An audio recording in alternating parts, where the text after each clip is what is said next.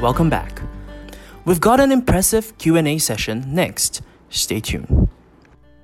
Yep, thank you, Steve. So while the attendees, you guys are uh, handling the poll questions, we will kick off the Q&A by raising a very popular question found on the Q&A chat box. It's actually about the volunteer work that our audience can actually do in Singapore in non-profit organizations as well as in social enterprise, as well as maybe how they can even start a new NGO or even a social enterprise. So Deborah, given that you are very enthusiastic in, um, you, are, you have your own social enterprise, do you have any advice for them? For volunteers who want to volunteer or even start a new social enterprise? Yeah, so I think first of all, I need to draw some distinctions that volunteering and setting up a social enterprise are like complete different uh, you know scenarios. Um uh, but but yeah I I I am a deep believer about you know the, the whole notion of uh you you do what you can with with whatever that you have right? So so for some uh I, I would go back to privilege again. Uh I can run a social enterprise also because I come from a pretty affluent family background right? If I was born in a low income family or some other circumstances, or one of my parents lose their jobs, uh, I think that um, this this will not be a possible option, right? So so as much as I would like to say, you know, everyone can start a social enterprise and everyone can be a social entrepreneur, um, it's not just about the financial means and resources to do so, whether is it personally or you know in the family uh, that, that that that you are with, but uh, there's a whole bunch of other stresses and things that you need to consider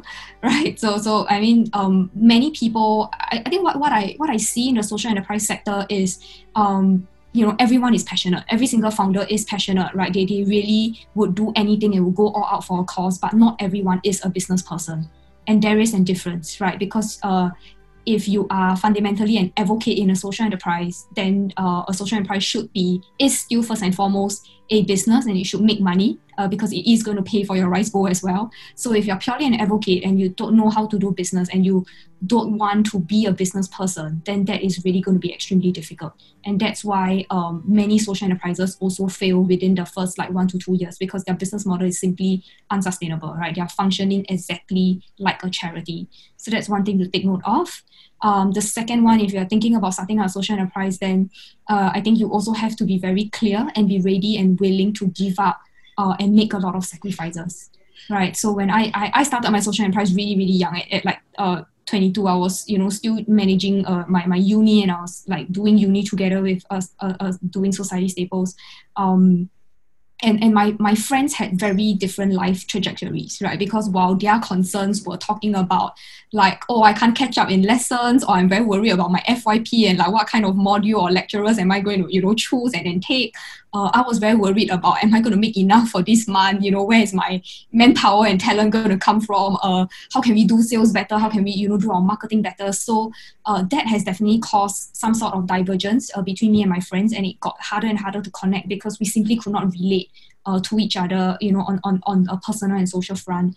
Uh, so these are the sacrifices we make. Um, I, I work uh, at least in the first like three years or so, I started to, you know, learn how to balance and have some sort of self-care. But the first three years or so, like 90% of my time was spent on the enterprise, just building up the business. Uh, and, you know, that in itself has sacrificed a lot of family time. Um, and my personal relationships have come at a huge, huge cost as well, uh, just by the fact that I run a social enterprise. So I think these are things that people don't often see and they don't often hear. Uh, many of times people just look at me and then they think like, oh, you know, yet another media coverage or you're appearing on another magazine or another panel discussion, right? And they say like, wow, your life is so great. You're having so much like media attention and publicity. Uh, that's that's like 0.1%, right? That's, that's not the hard work that you see. Uh, yeah, so so so I, I do think that having that sense of clarity of why are you starting a social enterprise and also understanding uh, what kind of need and gap uh, do you want your social enterprise to address? Because there are many avenues for you to do good, and starting a social enterprise is just one of the many, right? It is not always necessarily the best solution. And I think also because right now the over romanticization of you know having your own business and a youth like just being an entrepreneur, uh, it's so glorified that everyone just thinks as long as I want to create impact, I need to start like some sort of initiative. But if everyone starts an initiative or everyone leads a business, then all these initiatives will also fall because we need people to sustain them, right? So, so a lot of times actually yeah. you, you can create huge amounts of impact just by joining a team if you truly like believe in their cause, you believe in their theory of change, you believe in their vision. Uh, so, so explore your options. Uh, don't immediately just narrow down. But if you're really very clear, you have you know huge amount of certainty, then by all means go for it, right? And and like mm-hmm. do, do your best to like enjoy the process, right? Because you need it. Yeah. Yeah. Thank you, Deborah. So I guess uh, from her sharing, we know more about the difference between volunteering in one and setting up a whole different story. So on the part of volunteering, Bernice, do you have anything to add about how our audience can actually uh, volunteer with any of your organizations or even with other organizations? Um, I believe that there's a NVPC sort of database where you can you can look for different opportunities. ReadAble does do call outs for volunteers, but at the current moment, we already have a waiting list. So um, it's not really something that we look for unless someone has um, early childhood experience, teaching experience, curriculum development experience at this point. So it's more like um, for us, what we're really keen on is I think that there was a question here about other children in other neighborhoods right? Uh, yeah, anonymous attendee at 7:42 p.m. Um, and for us, one of the things that we we started was an advocacy arm that we call Ready Able. Um, and what we do is we um, talk to people who are interested in starting their own initiatives in their own areas um, and give them some feedback and advice based on our own experiences. Um, and they just take it and run their own thing. So that's one of the one of the things that mm, people can do is think about you know uh, find a model that works, and I think our model has been working because we have a large enough team I think that having a large enough team really makes a huge difference, um, and not expecting that everyone's gonna pull their weight in the same way because everyone has different skill sets, everyone has different time commitments, everyone has different self care needs, um, and so then really understanding the dynamic of your team and finding ways where you can support, and then finding ways where you can say, hey, I really can't do this like let somebody else take over. I think that's been very important for sustaining the way that we work. Um, and I think that that's why I would say also to the person who was thinking about social enterprise, it's not all about doing it alone. Um, and you know, having a strong team really helps. Yeah. So volunteering with a group that you care about. I think um, Deborah Deborah mentioned theory of change, um, which is basically the idea of in case people aren't like don't know this already is this idea of how does your particular focus as a group um, lead to a better society out there? So for us it's we work with kids so that they are they are better equipped to um, communicate and they, are, they have a sense of dignity, they have a sense of their own agency, they recognize that they have a right to a voice, and then because of that, they not only do better, you know, get a better job. It's not purely about that. It's also about saying like, hey, I, I need this in my life. This, these are the things that I need. Um, I'm going to be able to look for help and not just helplessly kind of, you know, wait. Yeah. Yeah. Definitely. Thank you, Bernice and Deborah, for the uh, information regarding volunteering and setting up an enterprise. Actually, Tan En has also replied in the Q&A chat box with his email too regarding information if you would like to volunteer. So we will leave it at that. And now let's uh, review the responses to our poll.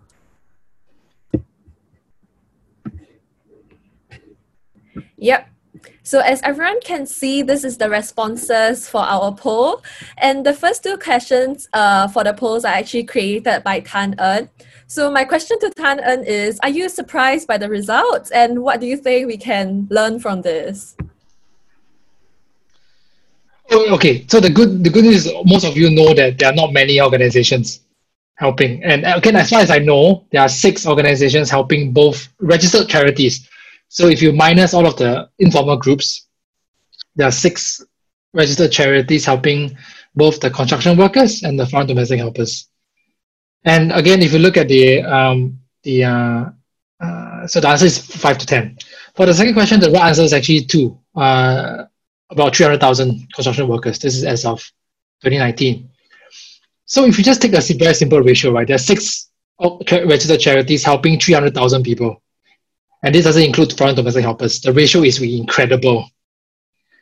Um, compared to the 2,277 charities in Singapore that's helping the rest of the population.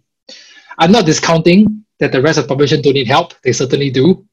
But just the ratio of um, the ratio of charities to the beneficiaries, it, shows the, the disjoint uh, between uh, in our in our society. So um, that's the thing about question one and two. I just wanted to put it out there. Um, yeah. Mm, thank you so much. And there's actually one more question regarding the migrant workers in the Q and A chat box. Uh, they the not uh, they ask are the problems faced by domestic workers highly similar to that faced of construction workers, and how do we enact any laws to help them? Maybe Tan En, you can share more about that too. While we are on the topic of migrant workers. Yes. Okay. Uh, fundamentally, it again it's a rights issue because they're not Singaporeans, they don't have the same rights as us. And when you don't have the same rights as us, you don't have the same laws as us, you're not protected um, better by us. That's basically it uh, for the workers and uh, for both, for both sides of workers. Um, it can be an issue of power imbalance between employer and employee. That's always the problem. We're holding, we're holding uh, pay, non-itemized pay slips, for example. Um, you know, some employers keep their passport, even though it's illegal to keep your employee's passport, they keep it anyway. But because there's only so much the law can do, really, you can make it illegal. In this case, for employers to to not um, to not keep passports of the employee. But because the inherent power imbalance between the employer and employee is such that I can just fire you, lah. I don't like you, I fire you, you go home. Uh. Then a construction worker who has spent at least six to eight thousand Sing dollars who they will borrow money from their relatives from from the bank to come to Singapore to work. They typically take between two to three years to pay this money back. So employers know this, and again, there's a lot of corruption happening outside of Singapore between the employer. Uh, this is the construction sector. The employer and the, the agents who are in the home country. There's the, their kickbacks basically from the employer to the agent and to the agent to the employer. So because of all these different issues, the employer knows within the next three years, you will listen to what I have to tell you to do. Because if you don't, I'm going to send you home, and you're going to be faced with debt that you cannot clear, right? So um, that part, unfortunately, nothing Singapore can do because it's overseas, right? Uh, so uh, so it's a lot of different issues. So systemically speaking, so what, what can we do? as voters, right? As Singaporeans, right? Of course, you the more we care about them, the more we speak up, the more the government have to do something about it. Uh, one example I can give you is um, day off for domestic helpers. For a long, for a very, very long time, all of the groups advocate you need to have mandatory day off. You cannot leave it up to the employer to give day off as and when they choose. Because imagine working 24 7 for an employer. And I, I, again, I, I'm using this word not lightly It's a very strong word, but slavery is the word I'm putting out there, okay? It's a very strong word, and I'm not saying that they are slaves. They're not. But if you if you again using the quote from Martin Luther King, right, in terms of social justice, if you look forward 10 years, 20 years, 30 years down the road, you look back and how we are treated our workers today is no different from how the British treated the Chinese when they were our imperial masters, right? right? Um, not allowing Chinese people to go into restaurants because they were coolies. And our and the workers that come here are no different. They come here for a better life. They send money back home. Um, so uh, yeah, okay, I, am rambling a little bit, but um, that's for the worker side. For the helper side, um, the abuse, of course, that's always another issue that that um, that they face because of the power imbalance. So the more we care, the more we talk about it, um, uh, the more we confront it, I know it's not easy. Like, I, okay, I have a, it's a personal example. I have a cousin who has a helper at home, and he doesn't let her take a day off. He instead will pay her extra. And he told me, Ken, well, I'm paying her. What's wrong? Right? Of course, as an employee, she's okay, lah, you pay me more, I, I don't go out. Lah. But it's technically illegal. So I spoke to him. I say, look, I explained to him nicely. He, he's, he's a close cousin of mine. I said, um, you can't do this because they have the right to have a rest day because they are human beings as well. I mean, eventually he listened to me and he actually let her have a day off, which is great. So this kind of small, small things you can do. It's not easy, especially family members. But if you do see injustice, you need to speak up. Okay, that's basically my point. Okay, sorry, I need to. Because we only have 15 minutes so left. So the, yeah, thank you so much for the insight, Han En. So actually, we have another question that is very popular on the list, and it says, uh, now that we are in phase two, are things getting better? What do you guys think about it? Or maybe Deborah, you could start off first because uh, as we as we step into phase two, social distancing measures are also more relaxed. So is that helping the vulnerable group that you are working with? I have to say that I, I, I don't think I have enough data uh, to actually say if uh, things are getting better. Um, but based on the information that I do have um, for the PWD community, those that are of school going age, uh, yes, indeed, things have gotten better now that you know schools have reopened. Uh, caregivers are getting a little bit more rest and, and respite um, and and you know at least the kids are being engaged. But for those that are post eighteen, uh, because for special needs schools, um, the PWD community graduates at eighteen years old, right? So for those that are um, eighteen and above, um, the adult services have not been fully operational yet. Yeah, so all these like adult services and centers, they are still limiting the number of people that can go uh, to these places. So actually, um, instead of pre-COVID, where they were there Monday to Friday from like nine to five, almost a full day, uh, right now they may just be going to the centers on two days, and both days are like half days. So majority of the time, they are still at home, um, and there is very very little engagement for them. Uh, because once again, most of the engagement right now that we are accessing is all digital and it's all online, uh, and people with disabilities do not know how to operate, um, you know, these these platforms. And when I say people with disabilities, um, we largely work with those with developmental conditions. So you're talking about people like uh, people with autism, people with intellectual disabilities, uh, Down syndrome, so on and so forth. So things that, um, so conditions that um, have uh, deficiencies and impairments uh, cognitively yeah, I think the physical, um, those with physical disabilities and sensory, we don't work very closely with them. But I do feel that uh, in terms of integration um, and just you know managing and adjusting to this entire period, uh, they are definitely faring better than those with developmental disabilities. Uh, for Good Food for Community side, which is uh, low-income families and you know disadvantaged youth and children uh, that we serve uh, by giving them food um, I would actually say that the problems are still quite persistent. Uh, this is also because uh, initially, Good Food for Community, when we first uh, set up, uh, we only intended to cover the circuit breaker period, right? So it started from like one month, which is like 7 April to like I think 4th or, 4th or 5th of May or something. And then after that, it got extended to 1st June. So we thought, you know, after 1st June, then, you know, we, we can kind of like like end the support there. That was the initial intention. Um, by mid-June, we were having a lot of requests from social workers asking if we can actually continue this support all the way to December. So if you just base on that stats, uh, I think that information is a very huge data point just to tell you that uh, I, I honestly don't think things are getting better, right? Because once again, social workers also do not make this request lightly. It's not like because we are convenient and we're providing food, and hence they say like, okay, like, you know, you just um, give me food for as long as possible. But uh, I think a lot of people are predicting that given all these changing needs, I mean, right now retrenchment is still ongoing, uh, jobs are still being cut, certain industries are going completely obsolete, right? There are some skills that these people may have uh, that right now may not even be relevant anymore, right? And and, and with the with all these rapid um, um, things that are happening, uh, I do feel that the problems are not only persistent, but new emergent problems will rise. And right now, we still don't know what are those yet, uh, but those are still going to heavily, heavily impact uh, all these underserved communities. So yeah, the, the work definitely does not stop just because uh, circuit breaker has ended. In fact, I would say the work barely started. Yeah. Yeah, definitely. That is a very, very interesting take. And Bernice, I was wondering on the same note for children. In the chat group, actually, someone asked for children to learn well, we actually have to take care of their mental and physical health also. So, for example, children like to uh, go outdoors, do their physical activities and stuff like that. So, does phase two opening up actually help these children with um, their physical and mental well being? Um, like Deva said, it's an unknown right now. Um, hopefully they are going out, but at the same time, I think the pandemic is still a real thing, and we have to remember that, especially for vulnerable groups, the risks are even higher.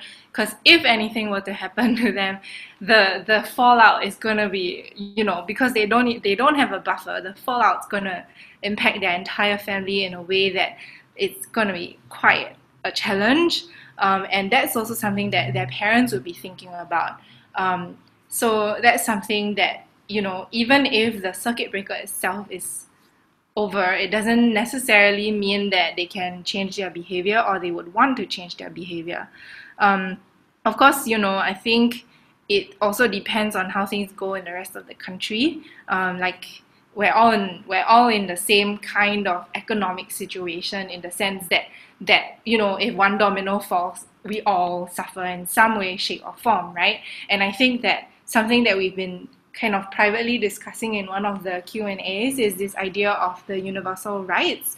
Um, and for us, I think what we really hope, at least for, for me, what I really hope is that people start to really see that it's not just when you're vulnerable that you're vulnerable. It's that you can become vulnerable at any time. Your privileges don't protect you for life you know, I'm not going to be in this comfortable life forever if I don't work a certain way. If things happen to me, if my insurance plan doesn't work out, you know, there are all these things that can happen to anyone at any given time. And I'm sure that some of us have family members where we've seen things shift for them. And I think that um, community is one aspect, family is one aspect of support, but also how the systems can be built so that we we have some form of um, scaffold that allows us to support the people who are at the most vulnerable, rather than creating more more hoops to jump through all the time. The fewer hoops that they have to jump through to get to a point where they can have their independence, I think the better. Um, so that's a really long roundabout way of thinking about children because it really starts from for me anyway from how we start to think about people right and for me thinking about children as equal in in in terms of their rights equal in terms of having a voice i think that's quite important and so then if we only give them a virtual learning environment it really disrupts the way that they're able to develop and there's really not enough science research out there that understands the impact of digital versus physical learning. Um, I do think that it's useful to to have both simply because we're not going to reverse digitalization. We're not going to like stop the existence of video games and all that. Those things are not necessarily bad or evil, I think, but it needs to come with an understanding of nature. It needs to come with an understanding of simple things like gravity and if i fall down how do i stand up right? And and and i think there has been observations in early childhood that says that you know over the years children's coordination physical coordination skills have fallen. And as someone who works in the dance field and i i don't really teach that much i teach a little bit but um, some of my friends have been teaching for many years um, children movement you know creative movement dance and stuff like that. And they can really see the impact that just not moving the body has on their skills in in their bodies. And we don't actually fully understand how psychomotor skills affect neurological development as well. So i think there's just not enough information and i don't really have an answer yeah, of course, the future is still very uncertain for all of us. And speaking of the uh, Q&A, we actually, uh, because of time constraint, we are actually to near the end of this forum. So if I could invite all the speakers to make um, maybe one last thought that to wrap up this session, any words you want to say to our audience so that they can take away with them three last sentences from each speaker. Yep. Tan En, would you like to start first? Uh, three sentences. Well, I'm going to use this yep. carefully. uh, I, I mean, if you really want to make a difference, you can. I think that's that's really it. You find your passion, find what you want to do, Um, um, I mean, we are hiring. Just a note. so we haven't started hiring, but we are hiring case manager. Um, and um, the, I wanted to talk uh, actually latch on on Deborah's point about it's really not easy. It's really not easy. And I, and I run a charity. I only have one bottom line. She has two bottom lines. She has to make money and do good. I only have to do good. So my job is easier. Um, so so think carefully. Um, and it's uh, if you have a if you have a good support network, like your family, your friends, then you really can move very far. Like again, I, I'm also you know as a Chinese man, right? I talk about privilege. I'm very lucky. My wife very supportive. I have uh, my family, so I can do this full time. So, um, but I mean, it's that's basically all I have to say, like, really. Mm, thank you, just so have to much. yeah find a way to do it, and then you'll be done. So. Yes, definitely. That's the spirit to go. Then, uh, Bernice, maybe you have anything to say to the our audience? Um, I saw that actually a lot of people already do some kind of volunteer work, and I think that that's part of the reason why you're here. Um, so I hope that you press on, um, that you take breaks when you need to. I really encourage that you pace because this is not a sprint, right? Changing changing lives is for the long haul. It's for history. It's not for tomorrow. Um, and I think the main thing is to really just do what you can when you can and and how you can. Um, so really recognizing your strengths and recognizing your your limitations, you can do a lot. Yeah, that's very, very inspiring. Okay, for Deborah, any last words to say to our audience? Yeah, I, I it, it, it's quite similar uh, to what Tan En and Bernice have you know already shared. Uh, if if you're truly passionate, um, I, would strongly say just uh, go for it. Uh, but I think one of the biggest lessons that I have learned uh, in, in my course of being a social entrepreneur and doing all this community work is um, never assume. Right, I think sometimes a lot of us also when we enter these spaces, uh, we think we know better. Uh, we we make assessments based on the way we live our lives and you know our experiences have been, and then we say like, oh, since you know we have done this and this is good for us, then this should be good for you as well, right? As like whichever marginalized group, uh, never make such assessments. Uh, please, uh, always go down to the community, understand from their perspective, and even if you may not agree with it, uh, hold space for that. Because if you truly want to serve the needs of the community, uh, you need to get their inputs. It's not you imposing your perspectives on them. And I think that that is really something that uh, as a social sector we can afford to do a lot more. A lot of the times we make decisions uh, without uh, consulting a lot of these community groups that we serve, uh, or like you know after decisions are already somewhat made, then we you know go back to them and say like you know how do you feel about this, and then they give us inputs, and then we're like oh yeah, but already too much work done, you know halfway through the process, and then like yeah that that's okay, we'll take it for the next round. Uh, so make sure that every step of the way, uh, your community's inputs are always um, you know, part of the entire process and equation, and make sure that you do that feedback loop also. Like after you deliver, ask them for their feedback, ask them how you can iterate. Uh, yeah, that, that, that is so so so important. I cannot stress that enough.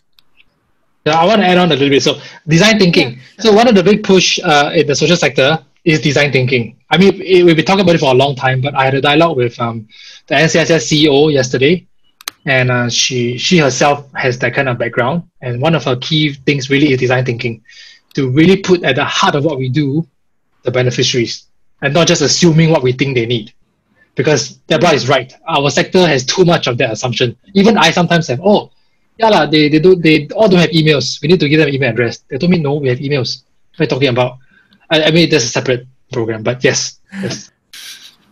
Yeah, thank you, panelists. We definitely learn how to volunteer, not to assume, as well as a lot of insights and opinions about the important issues fa- that Singapore vulnerable groups are facing. So thank you everyone for your active participation and thank you Deborah, Bernice and Tan En for sharing such insights.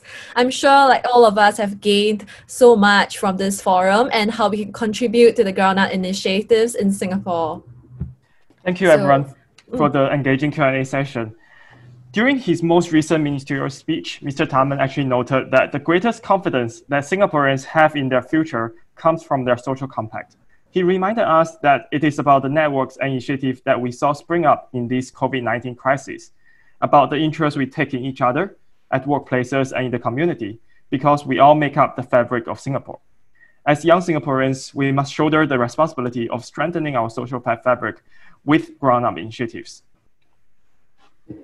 Thank you to everyone here today who are willing to be the change makers to strengthen our social fabric.